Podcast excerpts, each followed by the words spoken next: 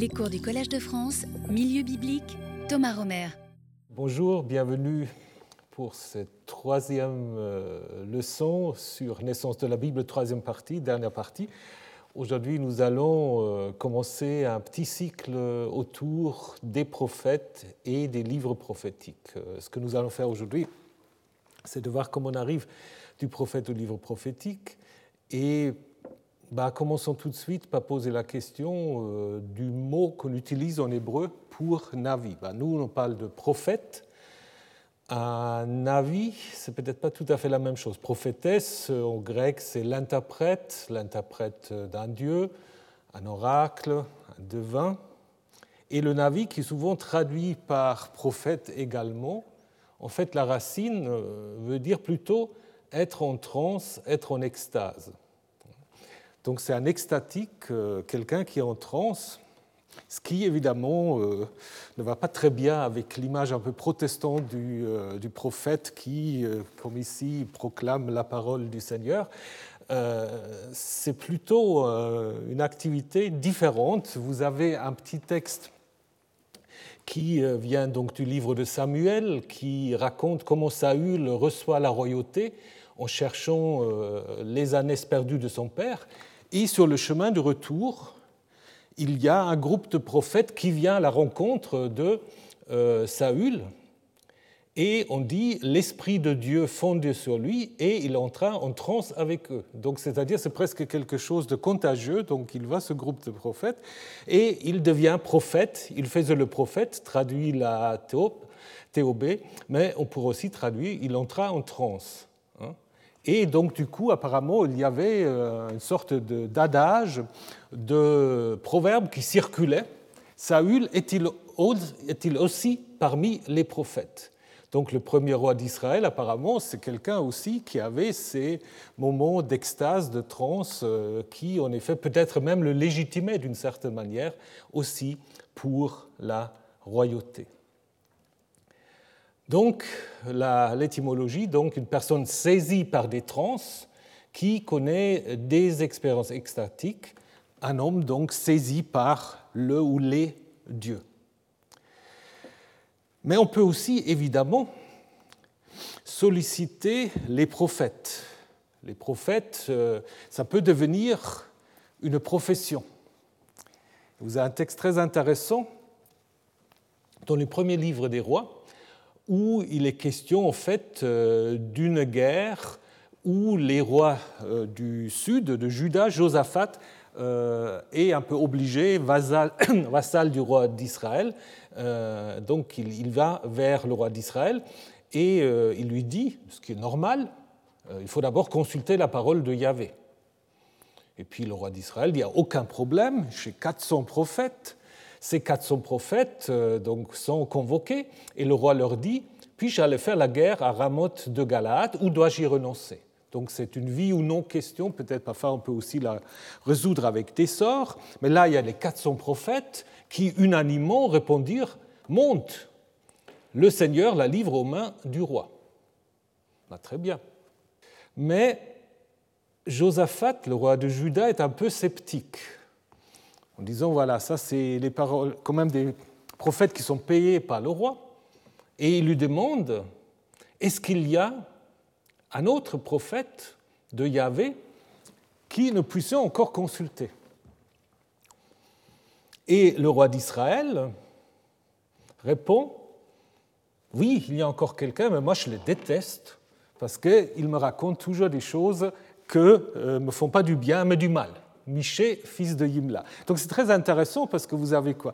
Vous avez des prophètes de la cour qui sont payés à bah, dire ce que le roi veut bien entendre, et puis apparemment vous avez des prophètes un peu freelance, ou je ne sais pas comment il faut les appeler, mais qui en fait aussi interviennent quand même auprès du roi parce qu'il le connaît, donc ce n'est pas quelqu'un qui est totalement marginalisé, qui intervient, mais qui lui dit des choses qui ne lui plaisent pas.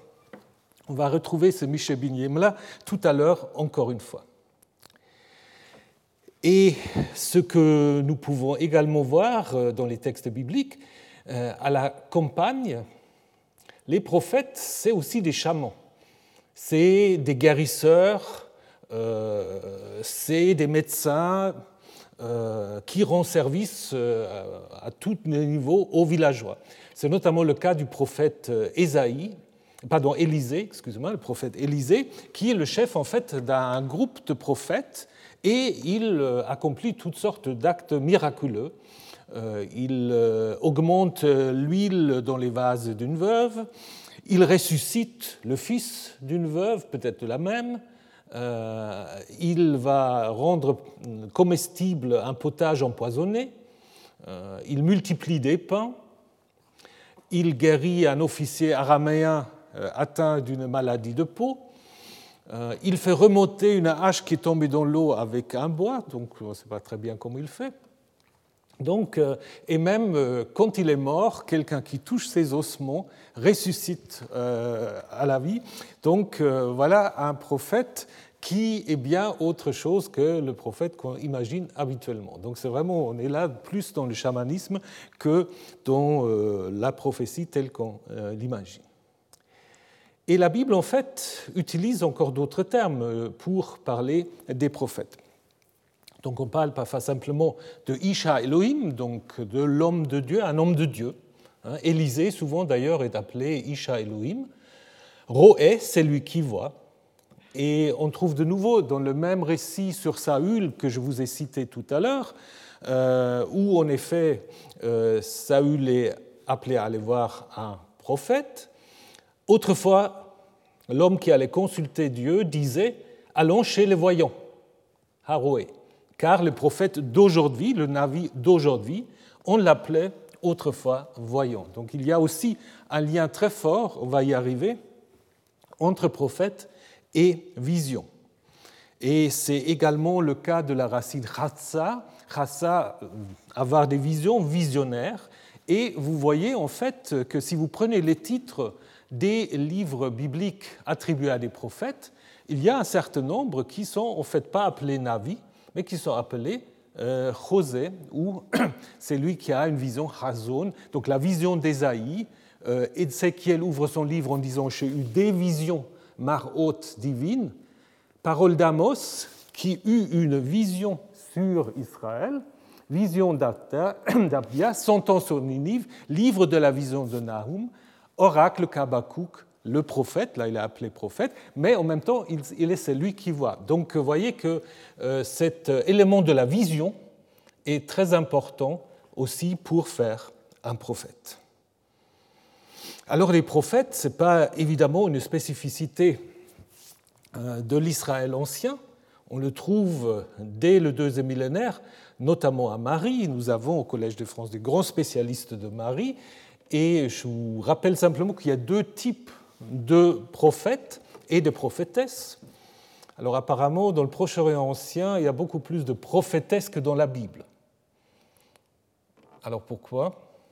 Est-ce qu'il y a eu la censure ou bon, la Bible, il y en a quelques-uns, il y a Hulda notamment, et puis il y a la femme du prophète. Mais euh, pour euh, ces termes de muhum, euh, apilum, apiltum, on a toujours le féminin. Hein, donc on a toujours le féminin. Euh, le premier est assez comparable d'une certaine manière avec le navi, parce que la racine veut dire aussi entrer, entrer être en transe, alors que apilum, euh, d'après ce que j'ai pu comprendre des spécialistes, c'est quelque chose comme prendre la parole, reprendre, et on ne voit pas toujours très bien quelle est la différence entre les deux dénominations. D'ailleurs, un peu comme on l'a vu pour la Bible. Hein. Et puis, il y a aussi des prophètes non professionnels, des êtres, ben, un peu comme dans la Bible, qui tout à coup se présentent au temple ou font écrire des choses au roi en disant, voilà, je vous donne quelques exemples tout de suite. Donc, si on reste euh, encore un peu à Marie, on voit que les auteurs des lettres rapportent souvent que, que les prophètes se lèvent dans les temples ou ailleurs pour, en effet, délivrer un message divin. Là, il y a une prophétesse. Une prophétesse s'est levée dans le temple et dit, Zimrilim, donc le roi, ne pars pas en campagne, reste à Marie et je continue à te répondre. Il y a aussi, et là aussi compatible, comparable à la Bible, des critiques des rois qui ne font pas tout ce qu'ils devraient faire pour le temple et le culte. Le jour du sacrifice dans le temple de Ninosac, un prophète s'est levé et a parlé ainsi. Une, deux, trois fois, j'ai formulé ma requête devant Simrilim, mais il n'a rien fait. Après, euh, qu'est-ce qui lui arrive? Malheureusement, on ne sait pas trop. Donc il y a un lien aussi très fort entre le prophète et le roi, dans plusieurs niveaux. Hein. Donc là, vous avez un oracle à Tsimrilim de Hadou euh, qui lui dit qu'il a élevé euh, sur le haut de mes cuisses, donc il a porté en fait sur lui, c'est aussi une image qu'on retrouve d'une certaine manière dans la Bible, il a fait revenir sur le trône de son père et il lui a donné une demeure. Et je veux, dit le Dieu, prendre un domaine dans sa maison et avec l'idée, s'il ne me le donne pas, alors je reprends tout, s'il me le donne, tout va bien et je lui donne le pays. Et c'est très intéressant parce qu'évidemment, euh, c'est une traduction que j'ai prise de Dominique Charpin, euh, si on compare cela avec la promesse qui est faite à David, évidemment, il y a au moins 1000, ans, si ce n'est pas plus, peut-être 1200 ans de différence entre les deux textes, mais l'idéologie royale s'inscrit un peu dans la longue durée. Vous voyez ici aussi que c'est Yahvé qui a pris euh, David derrière le pâturage, donc c'est lui qui lui donne sa légitimité en tant que roi, qui lui promet aussi que sa royauté sera à jamais euh, garantie, à jamais stable. Euh, il lui promet également qu'il donne un pays, un lieu à Israël, mon peuple, toujours évidemment à condition que euh, le roi et ses descendants se conforment au suet de Yahvé. Donc c'est très intéressant à la fois par le phénomène prophétique qui est comparable, et aussi par l'idéologie royale. Donc évidemment, il n'y a aucune dépendance littéraire entre les deux textes. Donc euh, parfois on avait dit que l'auteur euh, de l'oracle de Nathan de Samuel 7 aura copié cet oracle de Marie. Alors, je ne sais pas très bien comment il aura eu la tablette à Jérusalem. Ça, c'est une question. Donc, il n'y a pas de lien, disons, de dépendance littéraire. Mais en même temps, il y a quand même une possibilité de comparer et on voit comment on est là un peu dans la longue durée. Puisque si on va chez les néo-assyriens, ce n'est pas très très différent. Donc euh, là, la prophétie était aussi une sorte de représentant de l'art divinatoire. Les messages prophétiques pouvaient être prononcés dans des lieux divers, pas seulement au temple. Et les oracles néo-assyriens sont enregistrés. Euh, ils ont été notés, malheureusement, sans pas trop d'informations. Alors, ce n'est pas très bien pourquoi on les a notés? Probablement pour voir aussi ce qui a été dit si ça arrive. Donc il y a une sorte quand même aussi de souci euh, d'archivage, mais on n'a malheureusement pas beaucoup de, euh, de, précision sur les circonstances. Donc euh, les, colophons qui suivent, chacun d'eux, ne donnent souvent que le nom et parfois le domicile du prophète en question. Hein. On sait au moins d'où viennent ces prophètes. Ça, c'est aussi quelque chose qu'on a dans les prophètes bibliques, parce que si vous regardez les douze petits prophètes, pas souvent, on dit simplement les paroles d'un tel, d'origine de. Et puis, euh, voilà, il faut se contenter de cela. Alors, euh, les cas les plus connus nous viennent de la bibliothèque d'Assurbanipal, qui contenait euh, des tablettes, une douzaine de tablettes, rassemblant un nombre variable d'oracles, et la plupart d'eux émanent justement de l'Ishtar de Arbel, qui apparemment était très prolifique au niveau des oracles, souvent euh, évidemment adressés au roi, en lien avec la guerre. Euh, donc là, vous avez un texte intéressant. Un voyant se coucha, eut un songe, ça, ça fait penser un peu à Balaam dans la Bible. Il se réveilla et donc Ishtar lui fait voir une vision nocturne euh, qu'il vient raconter au roi la déesse Ishtar qui séjourne à Arbel entra portant à gauche et à droite des carquois. Donc il y a aussi une vision de la déesse. Et ensuite, la promesse donc euh, qu'elle fait la guerre pour le roi. Regarde-moi faire la guerre, car là où tu veux aller, moi aussi, moi-même, je me lance. Je vais accomplir cette tâche. Ton visage ne doit pas pâlir, ni tes jambes trembler. Tu ne devras pas essuyer ta sueur au milieu du combat.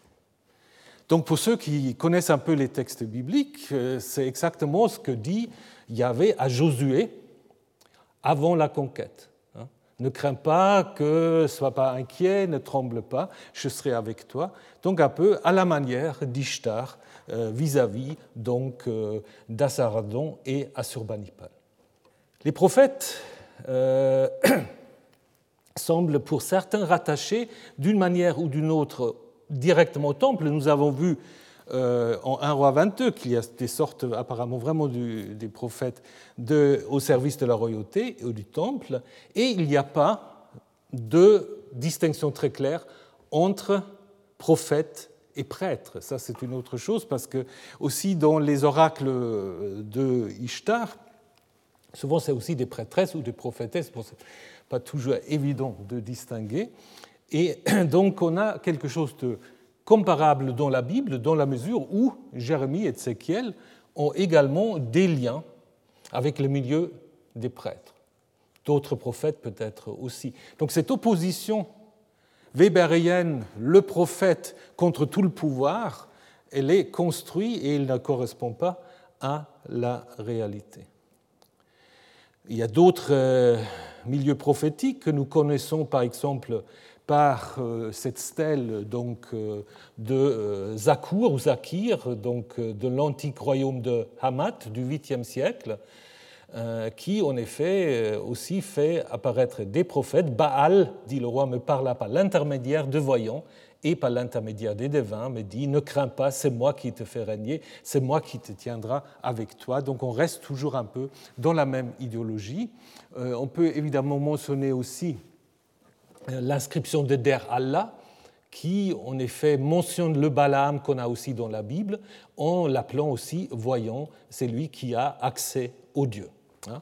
Et on pourra aussi faire des comparaisons, pas forcément avec les prophètes seulement en Grèce, mais avec les mantis, les voyants, qui prévoient l'avenir, qui donnent des oracles adressés au roi lors des campagnes militaires, et ainsi de suite. Donc nous sommes en effet, quand on parle du prophétisme, euh, dans un contexte euh, vraiment proche-oriental, mais qui va jusqu'à la Grèce, moins évident euh, en Égypte, mais se pose alors la question, est-ce qu'il y a une différence entre le prophétisme biblique et le prophétisme mésopotamien proche-oriental? Il y a certainement des différences, la différence principale, c'est celle de la transmission. Ça, je pense que c'est la différence la plus importante, puisque les textes prophétiques mésopotamiens n'ont jamais été canonisés, donc on les a, euh, certains les ont mis par écrit, mais pas du tout pour en faire une sorte de collection d'un livre ayant des autorités euh, spirituelles ou religieuses. Ils étaient écrits pour la circonstance, soit pour des raisons simplement d'archivage, soit peut-être pour voir si tel ou tel prophète finalement avait raison par rapport à ce qu'il disait ou ce qu'il annonçait au roi. Alors que les prophètes bibliques ont donné euh, leur nom à des livres qui ont été canonisés et qui sont encore aujourd'hui considérés comme inspirés, donc des livres qui entrent en fait dans euh, la Bible. Et je crois que ça, c'est la, différence la plus importante, nous allons voir au fur et à mesure encore d'autres, mais ça c'est vraiment euh, la grande différence qui du coup nous amène à poser une question. Quand on parle du prophète biblique, est-ce qu'on parle d'un personnage ou est-ce qu'on parle d'un livre? Je vous ai mis ici une vision traditionnelle, euh, sans vouloir me moquer, mais une vision traditionnelle un peu euh, des biblistes euh, ou exégètes sur les prophètes, qui aujourd'hui n'est plus tenable. Donc là, c'est une introduction à la Bible des années 60, bon, ça date un peu. Que sont donc les prophètes classiques? Hommes d'un message, hommes de l'esprit. Ces inspirés sont en avance sur leur temps, ils présentent la religion de demain qu'ils relient à celle de hier. Ils sont les confidents et les porte-parole d'un Dieu qui se révèle dans l'histoire. Ils vibrent à l'unisson du pathos d'un Dieu vivant, en horreur de tout ce qui est atténuation de la parole de Dieu, casuistique, diplomatie. Le phénomène prophétique est le cœur de l'Ancien Testament. On distingue les prophètes orateurs et les prophètes écrivains. Mais l'apparition de ces derniers au 8e siècle est en fait accidentelle. Le livre n'eut de sens que pour prolonger la prédication. Donc là, vous voyez que l'idée, on a en fait le livre, on s'en fiche, il faut le vrai prophète. Et donc longtemps, en effet, l'intérêt des théologiens, des biblistes, c'était toujours de trouver le personnage du prophète. Le fait qu'on a écrit ces textes, à la limite, peu importe, mais si on ne les avait pas écrits, bah, évidemment, on n'aurait rien. Ça, c'est un autre problème. Donc on s'intéressait surtout à, euh, à l'intérieur du livre, à ce qu'on appelait les ipsissima verba, les, les, vraies paroles du prophète, qu'on voulait distinguer euh, des copistes, des rédacteurs qui l'ont d'une certaine manière dénaturé, falsifié. Fallait chercher les vraies paroles des prophètes. Un peu ce qu'on a fait dans la recherche sur les évangiles avec le Jésus historique, où on voulait trouver les paroles du Jésus historique. C'est un problème tout à fait euh, comparable. Alors la recherche récente a quand même montré qu'il est difficile d'avoir un accès direct à la personne et aux paroles authentiques euh, du prophète. Ce que nous avons d'abord, c'est le livre. Et ces livres, en effet, sont le résultat d'un très très long processus euh, de rédaction, de compilation. Alors, on peut imaginer que derrière ce livre euh, se trouvent des personnes, des personnes historiques, mais il est très très difficile euh, de faire abstraction du livre pour parler que du prophète. Hein.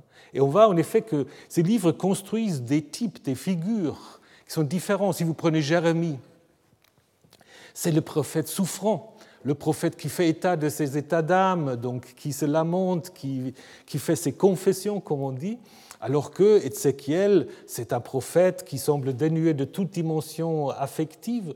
Donc on, produit en fait, on construit des types de prophètes. Et évidemment, ça ne nous permet pas forcément de parler du coup du Jérémie historique ou de Ézéchiel historique, etc.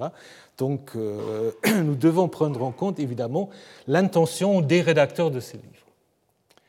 En même temps, évidemment, on ne dit pas que euh, les livres ont été euh, inventés de toutes pièces. Il y a des genres littéraires euh, qui sont certainement pour une partie enracinés dans les pratiques prophétiques, pas forcément toutes, nous allons le voir, et qui permettent en effet de voir qu'il y a quand même un processus qui va des pratiques prophétiques, je ne dirais pas tellement du prophète, mais des pratiques prophétiques, vers la mise par écrit dans un ou des livres. Alors les formes littéraires, très très brièvement, euh, les plus basiques sont d'abord ce qu'on appelle la formule du messager.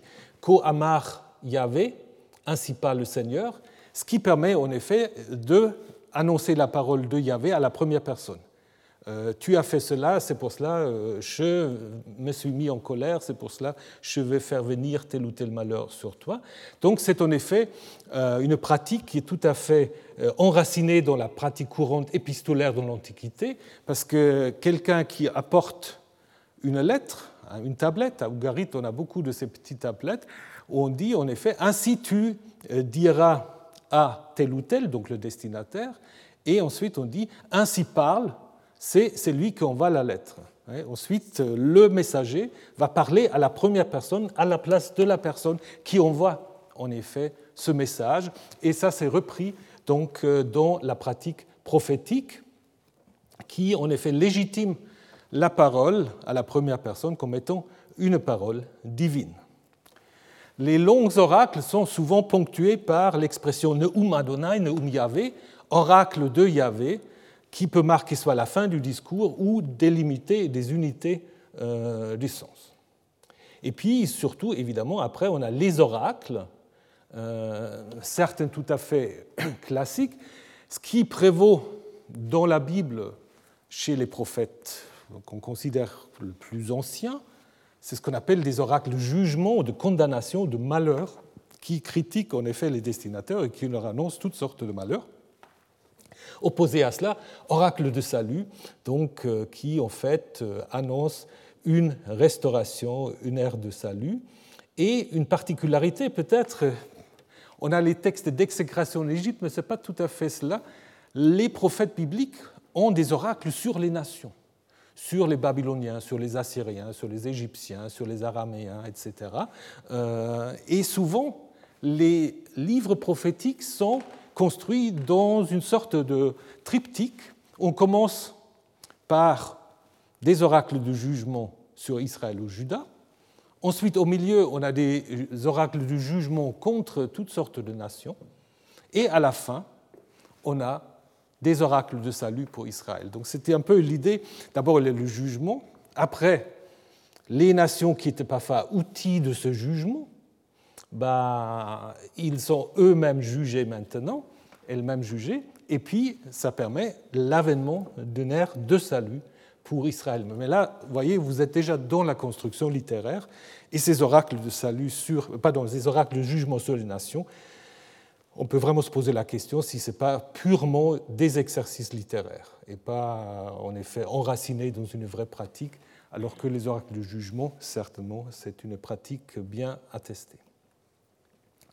Alors ensuite, on a quelque chose qui n'est pas non plus tellement attesté en dehors de la Bible, des récits sur la vie des prophètes. Donc, notamment dans le livre de Jérémie, on raconte en fait toute sa, disons pas toute sa vie, mais euh, des, euh, des événements importants de sa vie. Donc, il y a toute une partie qu'on appelait parfois la biographie de Jérémie, donc un certain nombre de chapitres, Jérémie 37 à 44, où on raconte tout ce qui arrive à Jérémie au moment où Jérusalem est assiégée.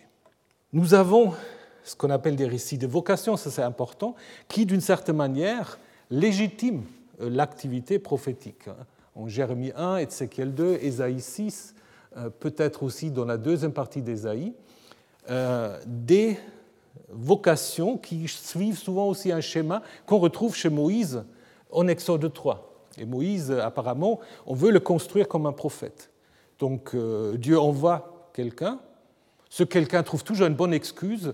Euh, je suis trop jeune, euh, je ne sais pas parler, euh, je suis faible, etc. Dieu donne une assurance de l'accompagnement, je serai avec toi, un peu comme Ishtar au roi, et finalement souvent un signe qui accompagne en fait cet envoi. Ça, c'est un peu l'idéal type, ce n'est pas toujours, tous les éléments n'existent pas dans tous les récits, mais c'est comme ça en fait qu'on construit une vision. Euh, une, vocation. Alors, la vocation peut aussi s'accompagner euh, d'une vision, donc, euh, que le prophète raconte souvent à la première personne. Alors, la vision peut-être la plus connue, c'est celle du prophète Ésaïe. Et c'est très intéressant parce qu'en fait, qu'est-ce qu'il va dire? Je vis Yahvé assis sur un trône haut et élevé, et entouré des fameux séraphim qui reprennent sans doute une iconographie euh, égyptienne ou égyptianisant, euh, où en effet le prophète a accès en fait à la cour céleste et il y avait en fait, on va dire, que qui allons nous envoyer? Et le prophète dit, moi, envoie, moi voici, envoie-moi. Donc c'est une légitimation de la vocation. Euh, Ésaïe légitime, l'auteur de ce texte euh, légitime la vocation d'Ésaïe en faisant en effet euh, apparaître ou en faisant donc de Ésaïe le témoin oculaire de Yahvé trônant et entourant, entouré par ses serviteurs. Et là, ça nous retrouvons chez notre ami Michel Ben Yimla que nous avons déjà vu, parce que finalement, euh, donc, vous vous souvenez, je reviens à cette histoire. Euh, le roi euh, du Nord n'a aucune envie d'interroger Michel Ben Yimla. Il va, Josaphat va insister, il va aller le chercher. Et d'abord, Michel va dire Vivi, vas-y, le Seigneur est avec toi. Et puis le roi va dire non, mais alors maintenant tu me dis vraiment ce que tu as annoncé. Et alors, avant qu'il commence en fait avec l'oracle négatif, il va dire aussi j'ai vu Yahvé assis sur son trône et toute l'armée des cieux debout auprès de lui, à sa droite et à sa gauche. Et donc Yahvé va dire qui va aller séduire Akab pour qu'il monte et tombe à Ramoth Gilad. Puis il y a un esprit, c'est assez curieux, c'est un esprit, on ne sait pas trop bah, un des membres de l'armée qui dit c'est moi qui le séduirai. Et comment Alors, tu le séduiras en mettant un esprit de mensonge dans la bouche de tous ces prophètes. Donc les 400 prophètes qui ont annoncé la victoire au roi sont caractérisés ici comme étant en effet euh, la victime ou les victimes de cet esprit de mensonge que Yahvé a fait mettre dans la bouche de ses prophètes. Donc là aussi, évidemment,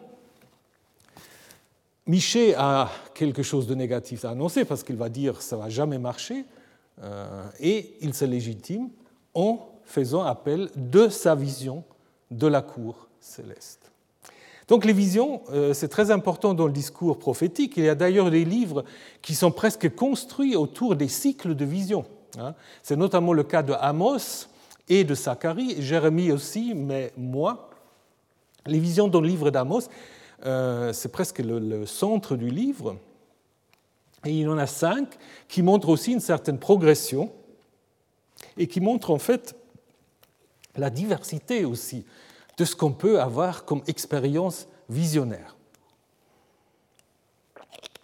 Pour d'abord, Amos va des sauterelles. Voici ce qui me fait voir le Seigneur Yahvé. Donc là, il y a une relation directe, et donc il y a des sauterelles.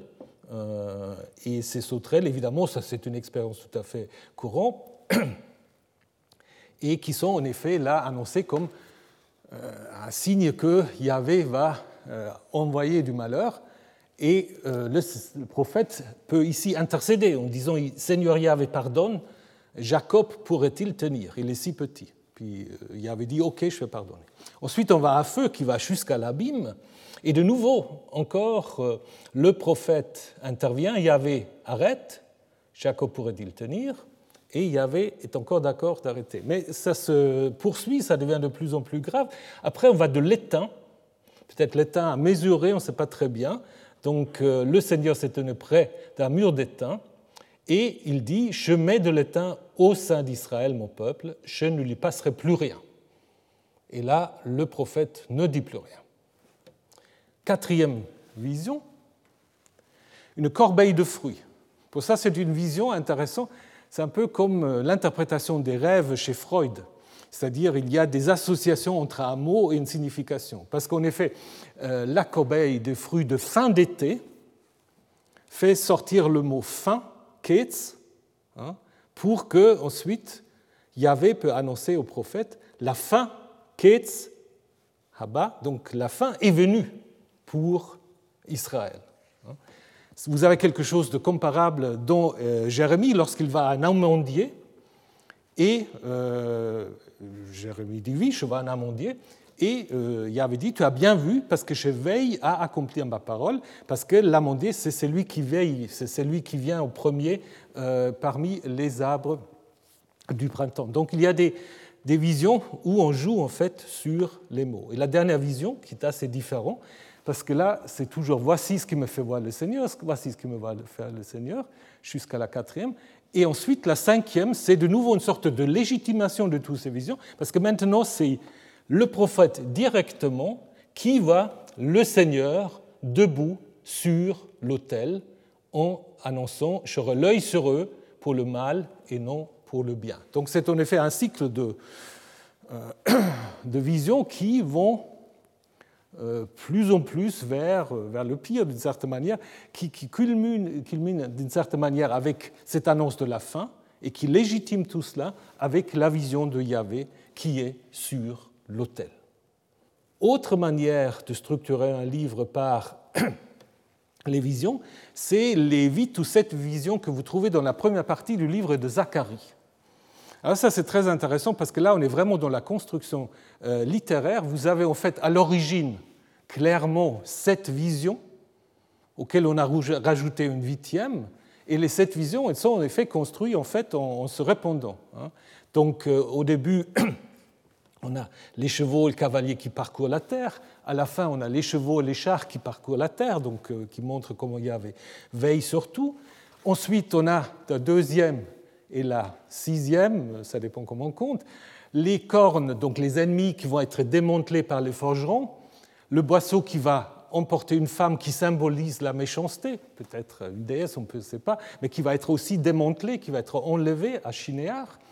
Ensuite, vous avez le cordon à mesurer Jérusalem, le livre de malédiction, qui en fait euh, est censé d'éliminer tout parjure, tout, euh, tout élément négatif de la ville.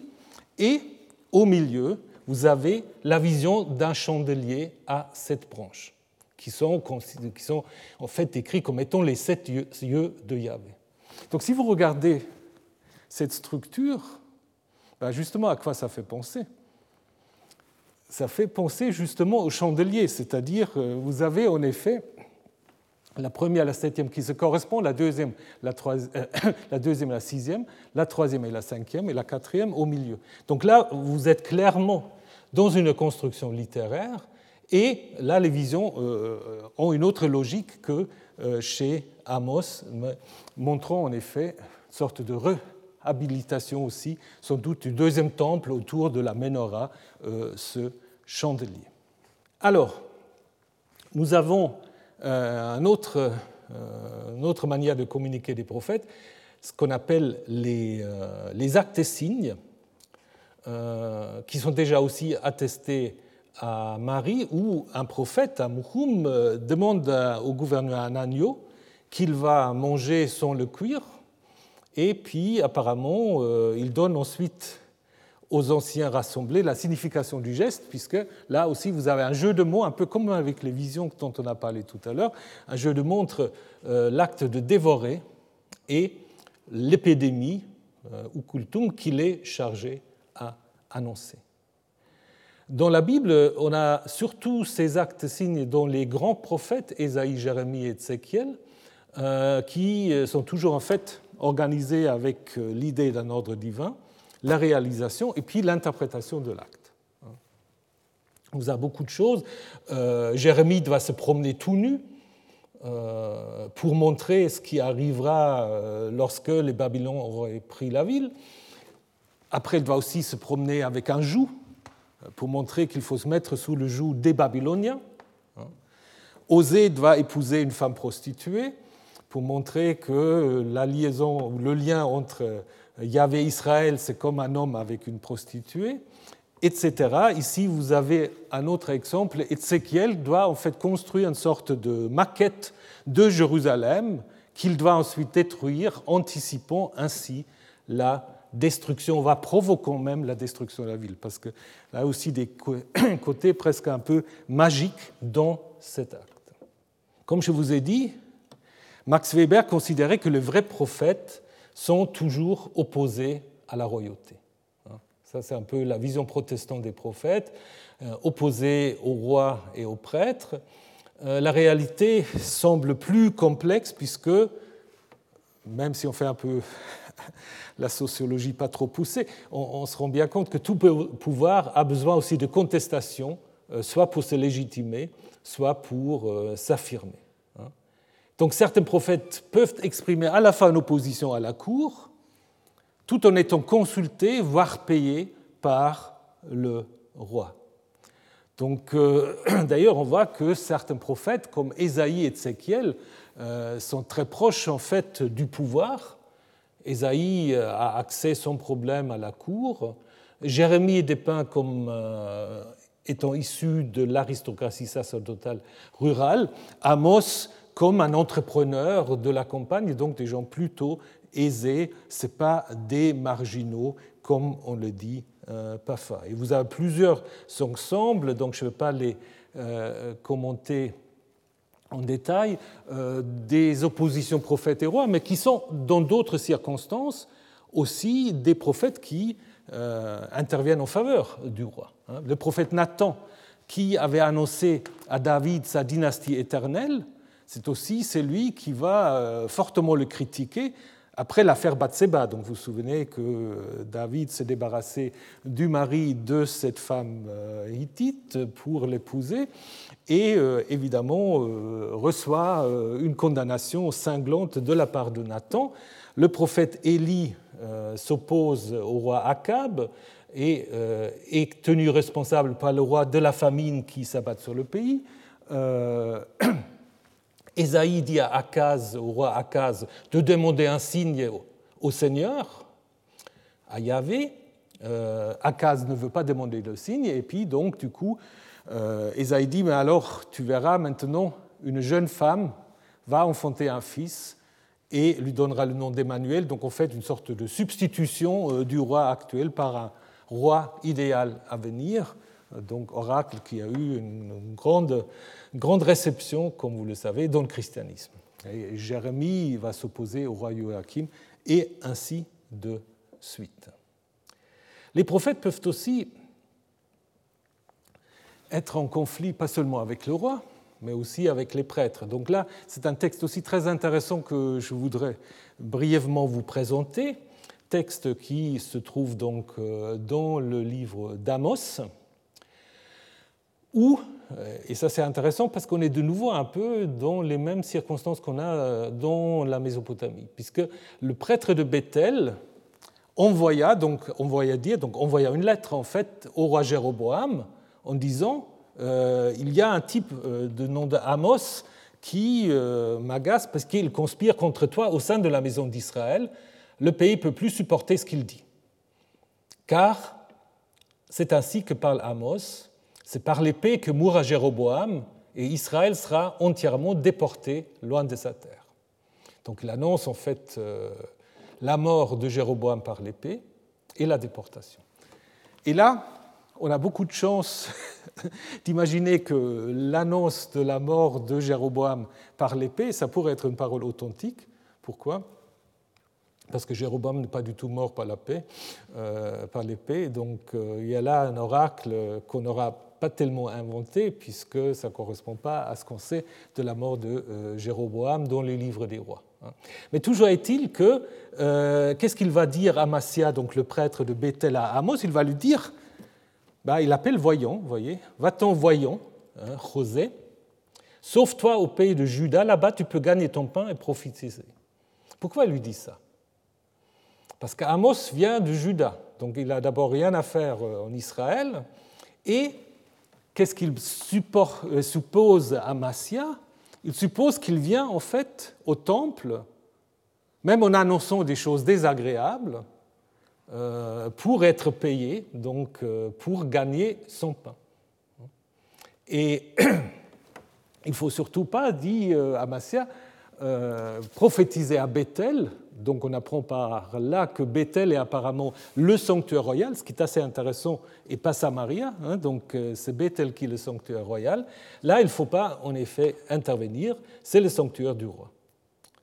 Et alors la réponse en effet de Amos est très intéressante, qui dit Je ne suis pas prophète, je ne suis pas fils de prophète non plus, donc c'est-à-dire je n'appartiens pas à un groupe prophétique.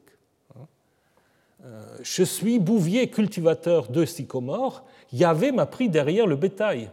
Et c'est Yahvé qui m'a dit prophétise à Israël, mon peuple.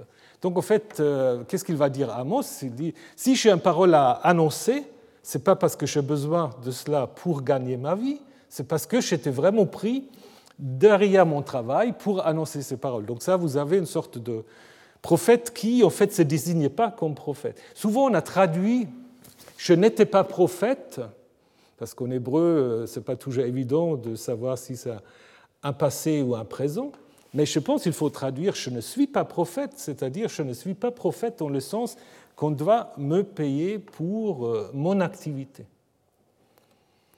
Ce même Amos a aussi des critiques assez fortes euh, par rapport au sacrifice. Je déteste vos fêtes quand vous me présentez vos holocaustes, donc il parle à la place de Yahvé, quand vous me présentez vos holocaustes et vos offrandes, je ne les agrée pas, vos sacrifices de paix, vos bêtes grasses, je ne le regarde pas, éloignez de moi le tumulte de tes chants, n'écoute pas le son de tes luttes, etc. Mais que l'équité coule comme de l'eau et la justice comme un torrent intarissable. Donc là, ça plaît beaucoup aux protestants. Donc ça, c'est le rejet en fait euh, du système sacrificiel, euh, avec cette idée qui est annoncée ensuite m'avez-vous fait des sacrifices et des offrandes pendant les 40 années du désert, maison d'Israël? Accompagné de nouveau de l'annonce de la déportation. Alors, ça, c'est quelque chose qu'on trouve pas seulement chez les prophètes, mais par exemple dans la sagesse de Méricaré, cette idée que la vertu du juste vaut mieux que le sacrifice du bétail de l'injuste. Donc cette idée, en fait, que si vous voulez sacrifier, il faut avoir un comportement euh, de justice, d'équité, autrement vos sacrifices ne servent rien. Hein? Alors, cette idée, avez-vous fait des sacrifices et des offrandes pendant les 40 années du désert? Ça, c'est très intéressant. Pourquoi? Parce que si on prend le Pentateuque, pendant les 40 années dans le désert, ils avaient reçu en effet toute la loi sacrificielle euh, qui est euh, consignée dans le livre du Lévitique. Alors soit c'est un texte qui d'ailleurs, comme le texte de Jérémie, qui est encore plus explicite, je n'ai rien dit ni prescrit à vos pères quand je les fis sortir du pays d'Égypte concernant l'Holocauste et les sacrifices. Et c'est en contradiction évidente avec ce que vous avez dans le Pentateuque. Alors deux possibilités. Soit c'est une opposition à la construction sacerdotale, euh, notamment dans le livre de Lévitique, ou alors c'est un texte antérieur euh, à cette construction sacerdotale qui ne connaît pas encore l'idée que les ordres, ou disons les lois sacrificielles, auraient été données par Moïse au Sinaï. Donc là, vous voyez, vous avez vraiment deux perspectives assez euh, différentes. Un grand sujet, la question existe sans doute aussi ailleurs, mais un grand sujet dans la Bible, c'est comment on distingue le vrai et le faux prophète. Comment vous pouvez distinguer le vrai et le faux prophète? Si on savait, ce serait bien. Donc il y a là aussi plusieurs textes, plusieurs histoires. Et euh, je voulais commencer avec cette histoire de Jérémie 28, où Jérémie, en fait, se trouve confronté à un certain Hanania, qui d'ailleurs est aussi de Benjamin, comme lui-même, donc c'est vraiment un collègue. Euh, qui parle d'ailleurs avec la même autorité prophétique, parce que euh, c'est Hanania de Gabaon, donc de Benjamin, euh, parle dans la maison de Yahvé, donc dans le temple, ainsi parle Kohamar Yahvé, Tsevaot, Elohim Israël, je vais briser le joug du roi du Babylone.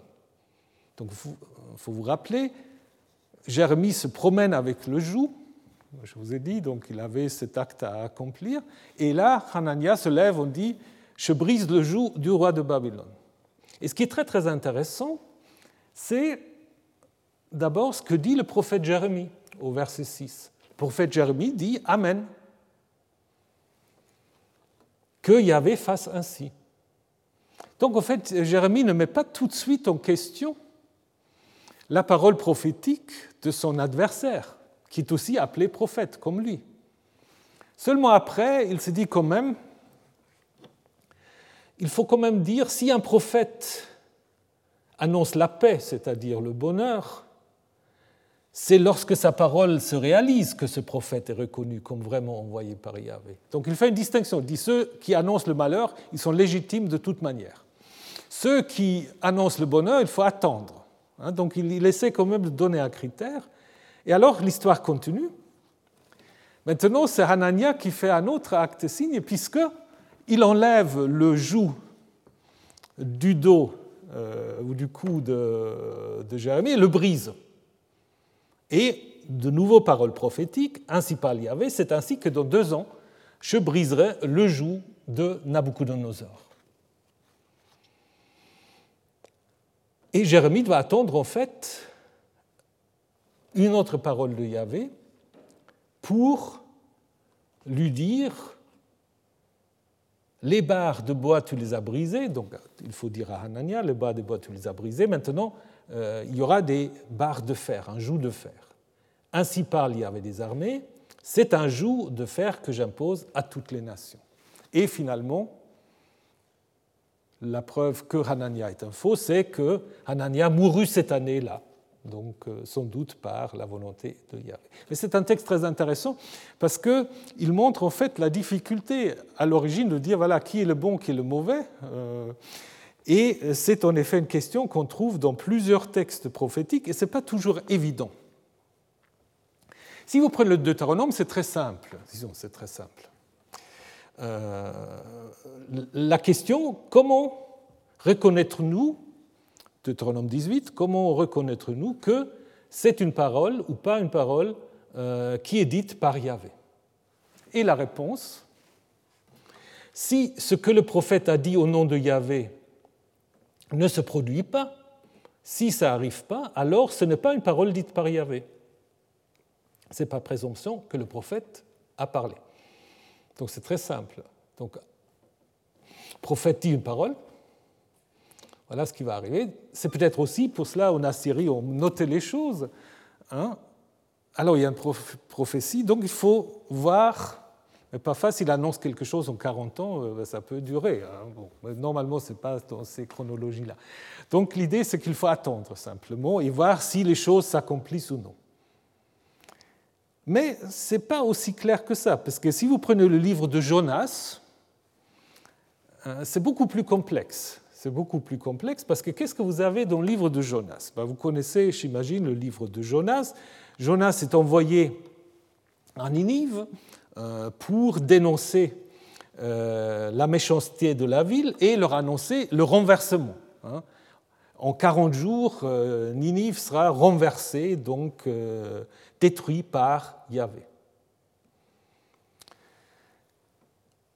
Alors, le roi de Ninive va appeler à la conversion, aux jeunes qui incluent même les animaux, en disant bah, il faut qu'on revienne de notre chemin du mal, de la violence de leurs mains, donc les habitants de Ninive. Qui sait?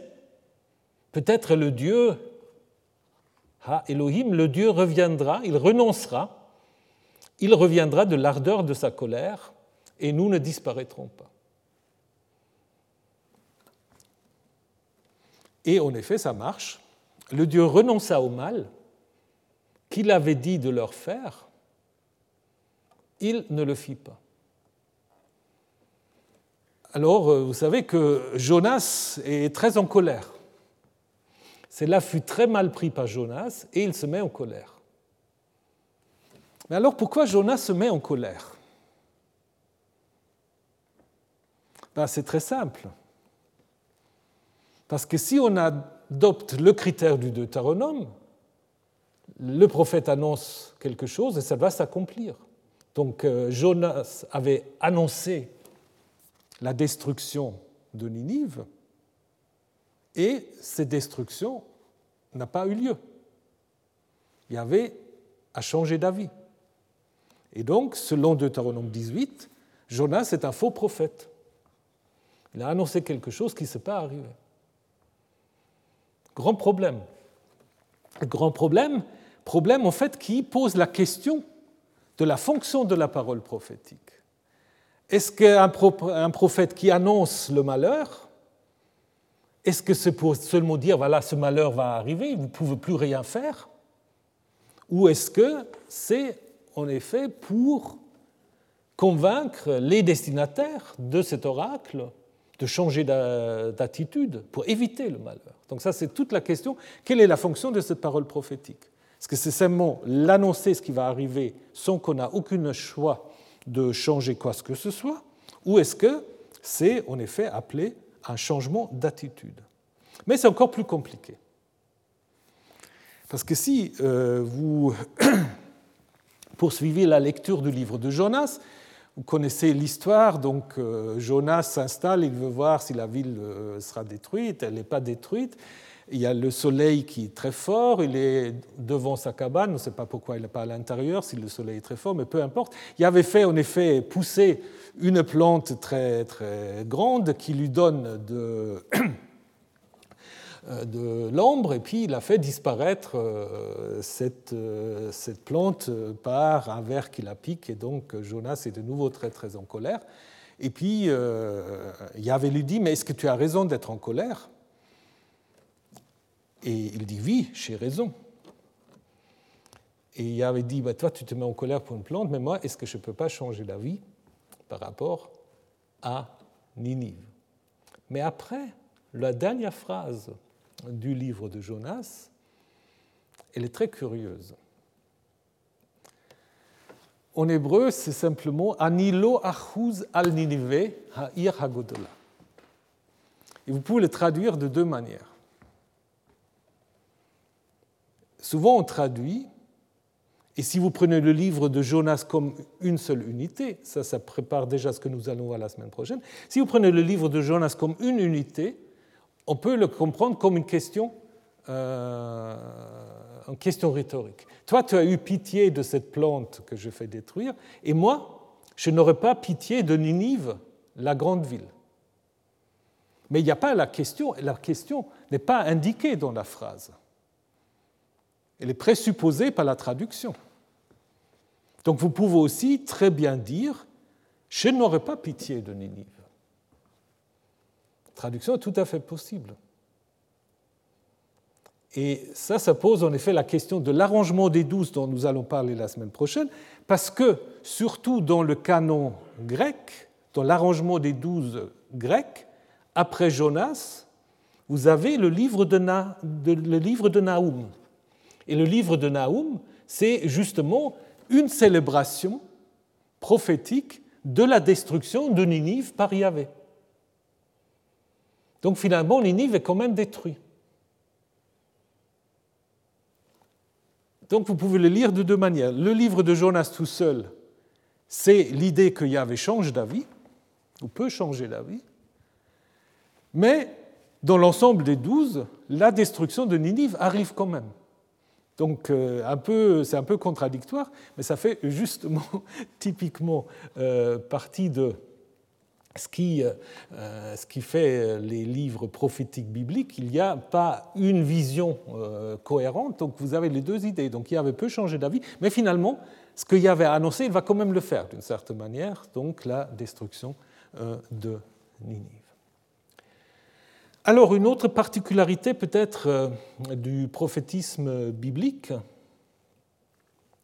c'est notamment dans les livres d'Ésaïe, deuxième Ésaïe, et dans le livre de Jérémie, vous avez des textes qui parlent en fait, on pourrait appeler ça la souffrance prophétique, c'est-à-dire qui en fait mettent en scène un personnage souffrant, en Jérémie souvent à la première personne, et dans le deuxième Ésaïe, ce qu'on appelle le serviteur, le serviteur de Yahvé, dont l'identité n'est pas très très claire, mais dont on dit qu'il a été méprisé, laissé de côté par les hommes, homme de douleur, euh, déshonoré à cause de nos révoltes, euh, etc. Mais avec l'idée, dans ces plaies se trouvait notre guérison. Aussi récupéré après dans le christianisme pour parler de, Jésus, euh, dans euh, le contexte du deuxième Ésaïe, on ne sait pas très bien, s'agit-il d'une personne prophétique, euh, d'une communauté, mais là c'est aussi intéressant qu'à l'intérieur du livre prophétique, on a ces réflexions en fait sur la difficulté de faire accepter les paroles divines. Et c'est très clair aussi dans le livre de Jérémie, où il y a toute une série de textes qu'on appelle souvent les confessions du prophète, où euh, il parle à la première personne, parfois de manière assez violente. Yahvé, tu m'as séduit, en fait. On peut traduire tu m'as violé, hein, c'est vraiment le terme. Tu m'as violé, tu m'as pris par la force et tu as triomphé de moi. À longueur de journée, on me tourne au ridicule, etc. Donc il y a toute une réflexion euh, qui n'est pas tellement courant ailleurs sur la difficulté euh, de parler au nom de Yahvé. Et tout d'un coup, on voit, et puis ça nous amène à la semaine prochaine, donc euh, je m'arrêterai sur ce point-là, tout d'un coup, on a donc des prophètes qui écrivent. Les prophètes qui écrivent eux-mêmes, euh, il est euh, question dans plusieurs cas des prophètes écrivains, si on peut dire. Ésaïe doit écrire sur une tablette, il doit graver des oracles sur une tablette et dans un livre. Habakkuk reçoit l'ordre de mettre par écrit ses visions, hein, ce qui fait sans doute d'abord allusion à la conservation d'oracles prophétiques sur des tablettes, comparables à ce que nous avons vu en, en Assyrie, ou peut-être déjà sur des petits rouleaux. Parmi les prophètes bibliques, c'est surtout le prophète Jérémie euh, qui écrit le plus Il écrit des paroles de Yahvé au sujet des Babyloniens. Euh, il écrit un petit rouleau à l'intention de la Gola des exilés à Babylone. Il doit écrire un petit livre de consolation et encore euh, un livre qui contient tout le malheur qui doit arriver à Babylone. Donc Jérémie, c'est vraiment un peu le prophète écrivain par excellence. Et d'ailleurs, dans le Talmud, il est le seul prophète qui est vraiment considéré comme étant l'auteur de son livre euh, et aussi le livre des rois. D'ailleurs, on en parlera la semaine prochaine, il y a même des listes canoniques où le livre de Jérémie est placé avant les livres des rois, hein, pour euh, montrer en fait ce lien euh, très, très précis. Et donc, il y a un autre texte, mais nous allons le découvrir la semaine prochaine, qui est le texte de Jérémie 36, où vous avez toute une réflexion sur l'effacement du prophète derrière le livre. Mais ça, ce sera pour la semaine prochaine, où nous allons en effet parler de la constitution de euh, cette compilation des douze euh, et des trois prophètes, ou des quatre livres prophétiques, parce qu'on ne sait pas très bien si les douze sont un seul livre ou deux, douze rouleaux différents. Euh, on va le découvrir la semaine prochaine. Je vous remercie et je vous donne rendez-vous à la semaine prochaine. Merci. Retrouvez tous les contenus du Collège de France sur www.colège-2-france.fr.